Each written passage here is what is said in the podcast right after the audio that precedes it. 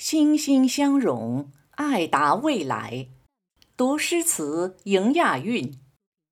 大家好，我是闫英，我在京杭大运河博物馆和你一起，让运河动起来。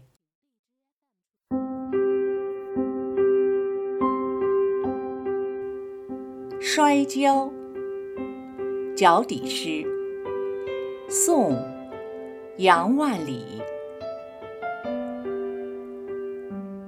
广场妙戏斗成才，才得天颜一笑开。脚底罢时还摆宴，卷班出殿带花回。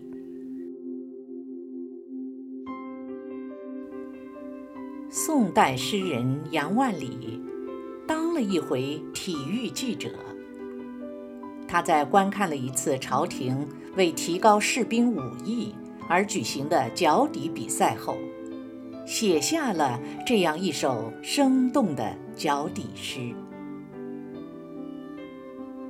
摔跤这种最古老的体育项目，在中国源远流长。据数亿记记载。传说，在五千年前的氏族部落时代，黄帝部落与蚩尤部落进行了一次大战。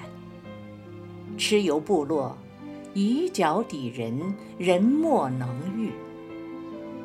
这种用头冲撞的作战方式，就是摔跤的最早起源。先秦时期。战事频繁，角力是一种军事训练手段。秦始皇横扫六国，一统天下，改狩猎教武为脚底，成为阅军大典内容之一。两晋时期，脚底出现了新称谓，即相扑。隋唐时期，相扑成为独立的竞技活动，比赛形式也发生了变化。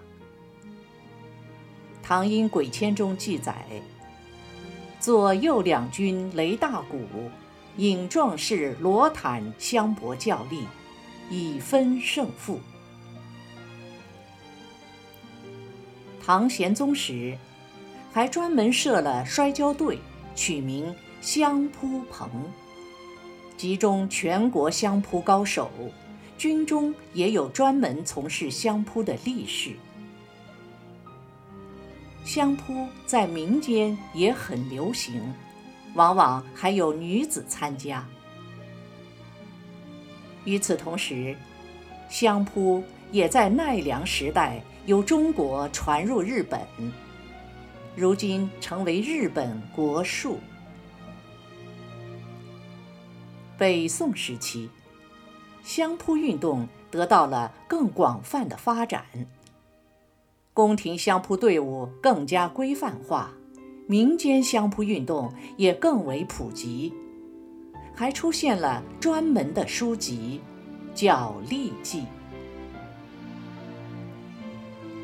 摔跤一词，则出现于清代，满人入主中原后。将满族的布库与中原式的脚底结合，使清代摔跤运动空前繁荣。摔跤比赛分为男子古典、男子自由式和女子摔跤。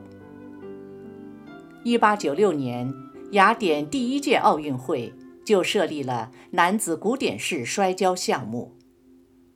一九零四年，圣路易斯第三届奥运会，男子自由式摔跤成为正式比赛项目。二零零四年，女子摔跤被列为第二十八届雅典奥运会正式比赛项目。从脚底到摔跤，你了解这项运动了吗？